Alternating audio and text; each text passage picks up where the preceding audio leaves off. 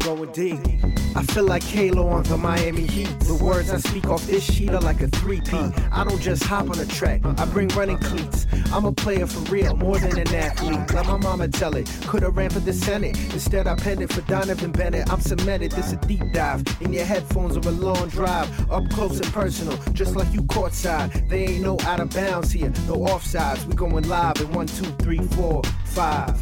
You are now tuned in to Going Deep with Donnovan Bennett. Right, it is the Going Deep podcast. And on this edition of the episode, we're going to go deep on an issue that is really important to myself and many Canadians, and one that's personally close to my heart. And normally you hear later in the episode, just around the break, my grandparents, Clifton and Lucille, celebrating me for having a show. Well, their daughter, my Aunt Pat, is one of the many Canadians that sadly we lost to MS, which is why the awareness about it and talking about it is really important. You'd be surprised potentially to know that Canada is one of the highest rates of MS in the world, with over 90,000 Canadians living with the complex and unpredictable disease right now. One of them is Amber Brodie, wife of Toronto Maple Leafs defenseman TJ Brodie. She was diagnosed with MS in 2016 after experiencing some troubles with her vision and losing some feeling from the waist down. But it's something mm. she feels compelled to talk about because of how prevalent it is, even though for many people, how private it is, because it can be somewhat of an invisible disease if you aren't outwardly dealing with symptoms at the moment. On average, 12 Canadians are diagnosed with MS every day. 60% of adults diagnosed with MS are between the ages of 20 and 49. So this is a, very much so a young person's disease and disability, specifically when we're talking about women. Women are three times more likely than men to be diagnosed with the disease. And actually, 75% of people living with MS in Canada right now, in fact, are women. If you haven't heard of MS, multiple sclerosis, it's a neurological disease that affects the central nervous system. And as I mentioned, it can be unpredictable, not just for the person who has it, but for the people around them.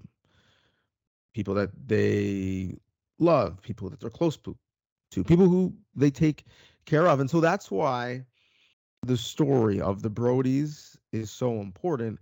And that's why TJ feels the need to be alongside his wife and not only speak up, but do something about it. One of the things they're doing about it is they partnered with A&W Canada to celebrate the 15th annual Burger to Beat MS Day. That's actually coming up on August 17th in support of MS. So essentially, all it is is go eat a burger. For every teen burger that's sold across the country, $2 of that is donated to find a cure from MS. And we have raised 19 million thus far, and obviously, we'd like to get to the goal of 2 million plus in 2023. So now you know the problem and the potential solution, but I want you to empathetically hear and feel what it's like on a person, on a family to live with MS. So, on this edition of Going Deep, we have an in depth conversation with TJ and Amber Brodie on their families' struggle, and triumph with MS. Let's start at the beginning. How'd you two meet? We actually grew up together.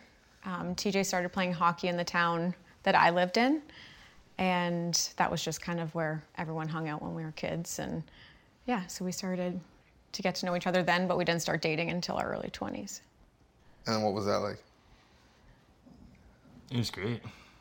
I mean, we it was long distance. I was off playing hockey, and then um, you know, obviously in the summer we got to spend some time together and get to know each other, and then you know, I just went from there. We quickly moved in, and I think people thought we were a little bit crazy, but here we are. uh, when did you first start experiencing symptoms? Um, probably about a year after TJ and I started dating.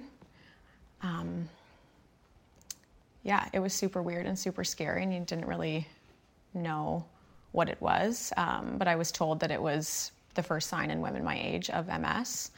Um, so obviously, it, it was shocking. But yeah. Yeah. I mean, from for me, it was obviously scary. Um, you know, at the same time, everything you read, it was autoimmune and stress made it worse. So I was always trying to be the optimist, and um, sometimes I would work the other way, and she'd get mad at me, and I'd cause more stress than I wanted to. But um, yeah, you know, I think just not knowing how it would progress, or you know, what a year from now would look like, or two years, you know, it's um, something that you know you worry about. What scared you? Um, probably the most was b- the burden. I didn't know. Again, we were newly dating, so I didn't know if this was going to be a game changer for us, or um, obviously it wasn't. And I think that speaks volumes to who he is as a person. He stuck around, and um, he's rock solid support, always. You end up proposing. Any thought at all? No, no thought at all. It uh, didn't change anything um, in my mind. Um, you know, obviously, certain things we've planned for um, down the road just in case we need. But uh, yeah, I didn't have one single thought about MS when I was, you know, contemplating it. Was that an emotional time for you? Oh, for sure. I think I know like when TJ first proposed, I know my dad was kind of like, wow, it kind of shows what kind of a person he is. And like I said, he's a quiet, calm support system, which is exactly what I need because I'm kind of an emotional, I'm the emotional one. So yeah, it's, we make a good team that way. When you started getting symptoms, did you go through a bit of a Google rabbit hole? Of course. Yeah, I think just like anybody, it's it's um, it's a shock. It's when you hear MS, you kind of you think all the worst things, and everyone's journey with MS is so different. Um, so that's the I think the biggest struggle is you kind of have one perception about what it's going to look like for you, and that's not necessarily the case. So, um, yeah. Yeah, I think mentally too, it's you know everyone s- sleeps weird one night and you know they might feel off or something. So you know I know she would worry, you know, wake up and be like, oh, I don't feel right today, and it's you never know if it's MS related or just one of those days where you slept weird and that's what it is. And I was always usually wrong, but I was always trying to tell her like maybe you just slept weird and Yeah. it's okay. Does that aspect haunt you a bit at that time? For sure. Um, I think that's the hardest. That's what I struggle with the most with the disease is the unknown, the uncertainty. The especially now having children. Um, it wasn't necessarily the having kids part. It was the am I going to be able to take care of them forever part. That was the scariest. Um, so that's definitely what I struggle with, but it's day by day. Having kids, massive decision at the best of times. Yes. Never mind uh, when you have MS and when you know you're being treated. Walk me through the decision and, and what that was like. there was no question that we wanted to have kids. It was just a little bit more planning on our end as far as going off of treatment to try and get pregnant and maybe changing different things in our lifestyle. Um, TJ definitely stepping up um, to do take on some of the the, lo- the what's the word I'm looking for the I have no idea. What you're talking about. picking up the slack. Like Yeah. if I'm tired and um, a little bit stressed out, he's always there to to back me up. So yeah, but I mean, I wouldn't go back. No. Yeah. And I mean, you know, you can't control it, and you know, you don't want it to control your life. So, um, you know, you take it day by day, and you know, having kids is one of the best things you can experience. So, um, yeah, we're very fortunate. yeah. Has the aspect of kids helped in a way? For sure. Like on my good days, I completely forget I have MS, and I mean they're a great distraction that way too. Um, definitely fortunate, and like I said, like yeah, my good days I forget I have it, and on my bad days I, I do struggle with different symptoms like fatigue and numbness and vision loss. Um, but yeah, they're they're a good distraction in that way. Imagine the decision to have kids. There's multiple fears. One, what will coming off of treatment trigger and do, and 2 what will having kids trigger and do. How, how did you manage you know, those potential, you know, uh, barriers to you know making this a bigger family? I think with any type of diagnosis, it's like, like I like to say in a weird way, it's a blessing because it makes you uh, change your perspective on life and like you just become much more grateful for everything that you have. Um, yeah, we're just very lucky to have two beautiful kids and um, we just go day by day. I mean, you did change. You know, we try to. We started trying to eat healthier. Um, I feel like you're way more in tune with your body since it's happened. Yes, which sometimes is like a, a good thing and a bad thing. I feel like every little thing I'm very aware of feeling wise. Um, but yeah, like TJ said, um, I have changed different lifestyle habits. I definitely follow a more um, anti inflammatory diet and super active, which I think Yeah. is helpful for anybody. Um, but that's just what has worked for me, and I'll just continue to do that in, in this season of life that I'm in. sounds like a athlete mindset of attacking the problem, controlling what you can Mm-hmm. control. So what does that look like? What are the guardrails that you've set up for yourself to put yourself in the most optimal position for health? Um, well, when we lived in Calgary, I did a lot of cryotherapy, which just helps with inflammation. And now we actually have a cold tub, which has been super helpful. It's not the most enjoyable thing to do, um, but it do, I, I find that it helps for me with inflammation. And then, like I said, like just eating um, things that reduce inflammation is huge for me. Um, and then as well as exercise. And like i said changing the perspective of life. And i look at exercise now so differently as like this is something that i can do and i might not always be able to do it. So i'm very fortunate that way. As an athlete, specifically the way you play and the way your game profiles, it's like, what can I do? How, how can I, you know, change the scenario in the situation? With this, were you looking for ways that you can kind of lean in and make an impact wherever you could? Yeah, I I try to be, you know, the best husband and, and dad I can be. Um, you know, obviously we're gone a lot, and when I'm home, I you know try to be there as much as I can, and um, you know just support around the house. If things need to be done, then you know get up and do them. It's you know a lot different than before kids, obviously. Um, you know, used to have a nap and stuff. You know, sometimes you're just a little tired, but. Uh, yeah, you know, you sleep at night, and um, you know, it's it's been a lifestyle change, but yeah but you know, for make, the better. yeah yeah part of the lifestyle changes her diet changed. Did your diet change as well?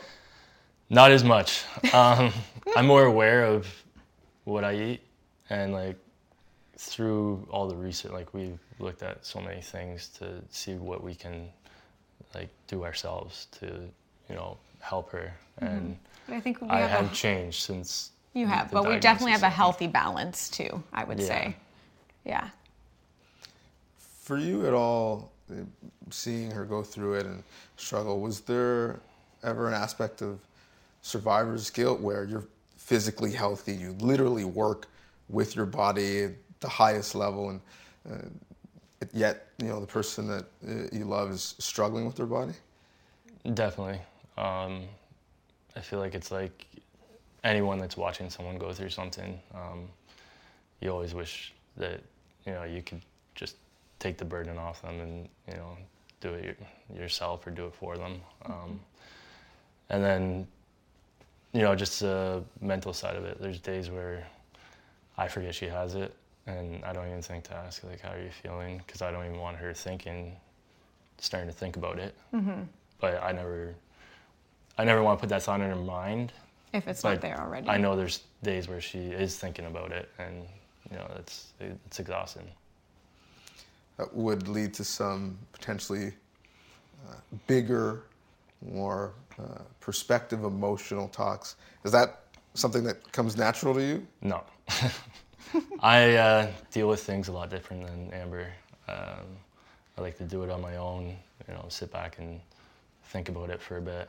where she likes to talk about it. So that's been one of the adjustments in our relationship is me trying to almost come out of my shell and uh, I know, think have it's those helped. heart Yeah, it more. helped us grow individually and as a couple. Um, but anyone that knows TJ knows that he's the quiet, calm, sturdy guy that's gonna like always have your back, and that's exactly what he is with the two of us. So Who's tougher in the cold tub? I am for sure. You were philanthropic uh, before Lighthouse Foundation. What's the genesis of that, and how are you hoping to use that uh, as a tool? Yeah, we started that um, right around the time we got married. Um, I'd always done stuff with cystic fibrosis, and after she was diagnosed with MS, we wanted a way to be able to contribute to both. And um, and then locally, we wanted to support local athletes. So, um, you know, it's been going good. We started a pickleball tournament to raise money, and then um, A&W approached us to do the uh, Burgers to Beat MS.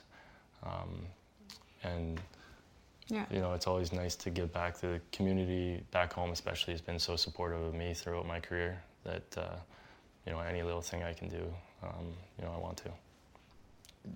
You're doing a big thing because you're, you're- you're not just doing that, but you're donating uh, as a family to the MS Society here in Canada. Why was that important? Um, I think obviously for research reasons, like as much funding as possible is going to get us closer to a cure. Um, but definitely awareness, because for me, like when I was diagnosed, I didn't know anything about MS. So I think that's the big, um, the big thing for us is to just create that awareness, create the feeling that if you are struggling with this, you're not alone. Um, there's just so much information and support out there. So I think that's something that we definitely want to help bring light to. all the way back to your time in Calgary, you were part of MS on Ice events. Uh, what were those um, experiences like for you? I think it was Yeah, it was good. It was it was a good way to get the community and the, the team out together. Um, it was just a gala to raise money and awareness. Um, it was the first time we publicly talked about Amber's diagnosis um, on camera. yeah, so it was a little bit emotional at the time and super fresh, but um, you kind of just gotta you gotta bite the bite the bullet at some point. Why did you decide to be public about it and continue to be public about it? You're at a place where, you know, if someone met you, they, they wouldn't know because you've been able to manage the symptoms right now. Why make that choice as a family?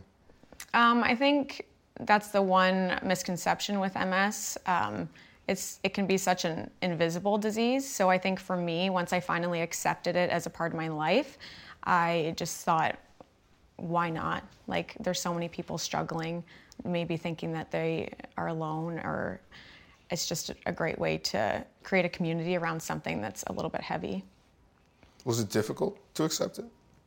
I think at first, for sure. I think just, the, I guess, more the unknown for me is the, the most difficult part.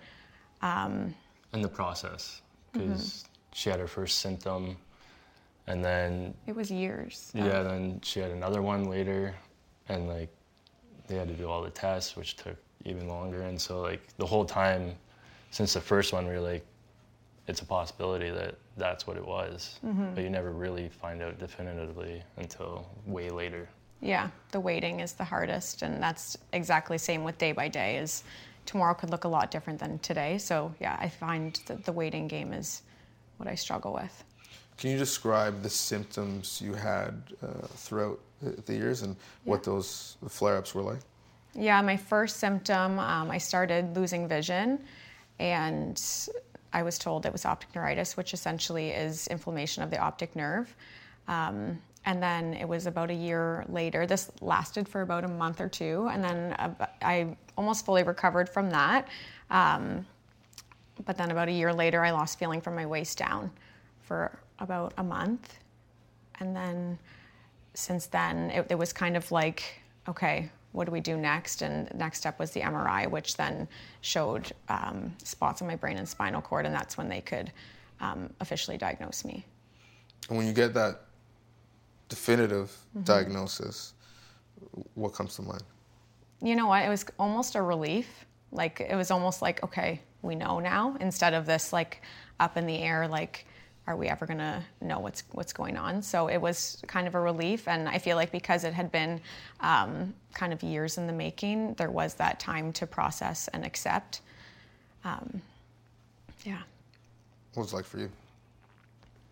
Um, yeah, it's tough.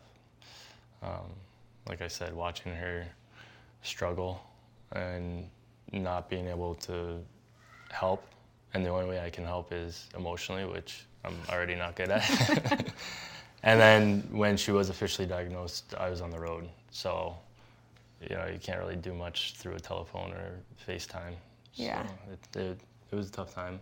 I think that's the hard part about the lifestyle that we live is what, like, everyone's dealing with their own stuff in their lives, but these guys got to go out and perform that night, and you have no idea what's going on at home or what they're thinking about. And yeah, I think that was a difficult day. But knowing that he is trying to go out and perform, did you at all try to shield him from taking it on? Not really. Um, he wouldn't. I, I just know he wouldn't want that. Like he wants to be fully aware, and he's very good at compartmentalizing um, when he's out on the ice. So so no. People in my job, we talk about pressure, playing in a Canadian market in this city, you know, what it means to, you know, have playoff success as if it's do or die. Given, you know, what you've gone through, has it provided you know, some perspective in relation to what that really means and doesn't mean? 100%. Um, you know, you appreciate life away from the rink a lot more. And mm-hmm. I think when you do that and you find a way to only worry about things that are in your control, on and off the ice, then you know it uh, gives you a way. Can we redo that? I just hear Church yell. that's, that's, a great answer. Um, uh, that's cool. But I feel like you're very good at um, yeah. I feel like that that's come with age too. It's come with age. I think going through what we went through with Amber and then just playing in the league for as long as I have, you learn that there's certain things that aren't worth worrying about because you can't control them. So mm-hmm. all you can do is go out there, play the best you can, come home, be the best person you can, the best dad, husband you can, and whatever happens, you know, you deal with it when it comes. And you know, tomorrow if you wake up, it's a good day, and you mm-hmm. go from there. Yeah. What's the experience like for you being able to go see him in a game, see what he loves, go with your children, mm-hmm. um, something that maybe you didn't know you'd always be able to do. Uh, what's that like for you now? It's exciting. I think, yeah, it's exciting bringing the kids too, and it just it lights up their face. They see dad in a totally different light. Um, they were scared at first when they saw yeah. him in his equipment. Um, but yeah, again, like TJ said, like you just never know what tomorrow is going to bring. So we're definitely living in a more um, grateful life these days, I would say. And has it changed your overall perspective on life? Definitely, yeah. Like TJ said, like you kind of, it changes your perspective. You, as like cliche as it sounds, it's just the important things in life are right here, you know? What's it going to be like uh, for you guys um, on Burgers to beat MS Day, uh, interacting with you know, patrons and, and mm-hmm. people from the MS Society? What are you looking forward to most about that? I think it's just a, such a cool way to bring community together for something that's so heavy. It's such a fun event and delicious. Um, I think it'll be awesome it's always nice to meet people and um, see familiar faces as well. Yeah. Have you heard from people who have heard your story who have said that it meant something to them? I think, yeah, it's amazing too how many people, once they've heard my story, um, share theirs, and it also it helps me. Like you, they think it's helping them kind of um, feel connected in a way, but it also helps me. So it's, I'm definitely grateful. I never want anyone to like not reach out. That's for sure. And lastly, uh, ask you both, what if anything do you want people to learn from your story, from um, what you had to deal with, what you've been able to overcome, and what you know you hope for the future? I just think definitely that you're not alone. That there's so much support, especially through MS Canada. There's so much information out there, and there's so much su- support through um, all their resources, and that there is life on the other side of your diagnosis. Yeah, I think also like um, 60% of people diagnosed with it are between the ages of 20 and 39, 40. So, you know, that's a busy time in your life, whether it's, you know, marriage, kids, you know, boyfriend, girlfriend, whatever it is. Um, and you don't want, you know, that burden just to be on them, mm-hmm. that there is options. Um, yeah, your life's not over. You need a good support system, which we're very fortunate to have in our families. Yeah. And, um, you know, just talking about it helps. Well, we generally talk about athletes and their families' legacy in a binary way based off of, you know, individual accolades and team success. Well, your family's legacy now is going to be much bigger than that. It's what you do for the community in Canada, specifically struggling with MS. So mm-hmm. thank you. Thank you. Thank you for letting us share. Thank you so much to both TJ and Amber and their whole family who was so gracious to allow me to come into their home to hear and via this podcast tell their story. But the story's not done. Their philanthropic work. It's really impressive in terms of the philanthropic endeavors that they mentioned. They will be in our show notes. Specifically, burgers to beat ms.ca is where you can go to donate directly, or you can go to your local A&W restaurant and have a great burger. This has been a great conversation, and hopefully, it inspires you to help for a great cause. Thanks for listening.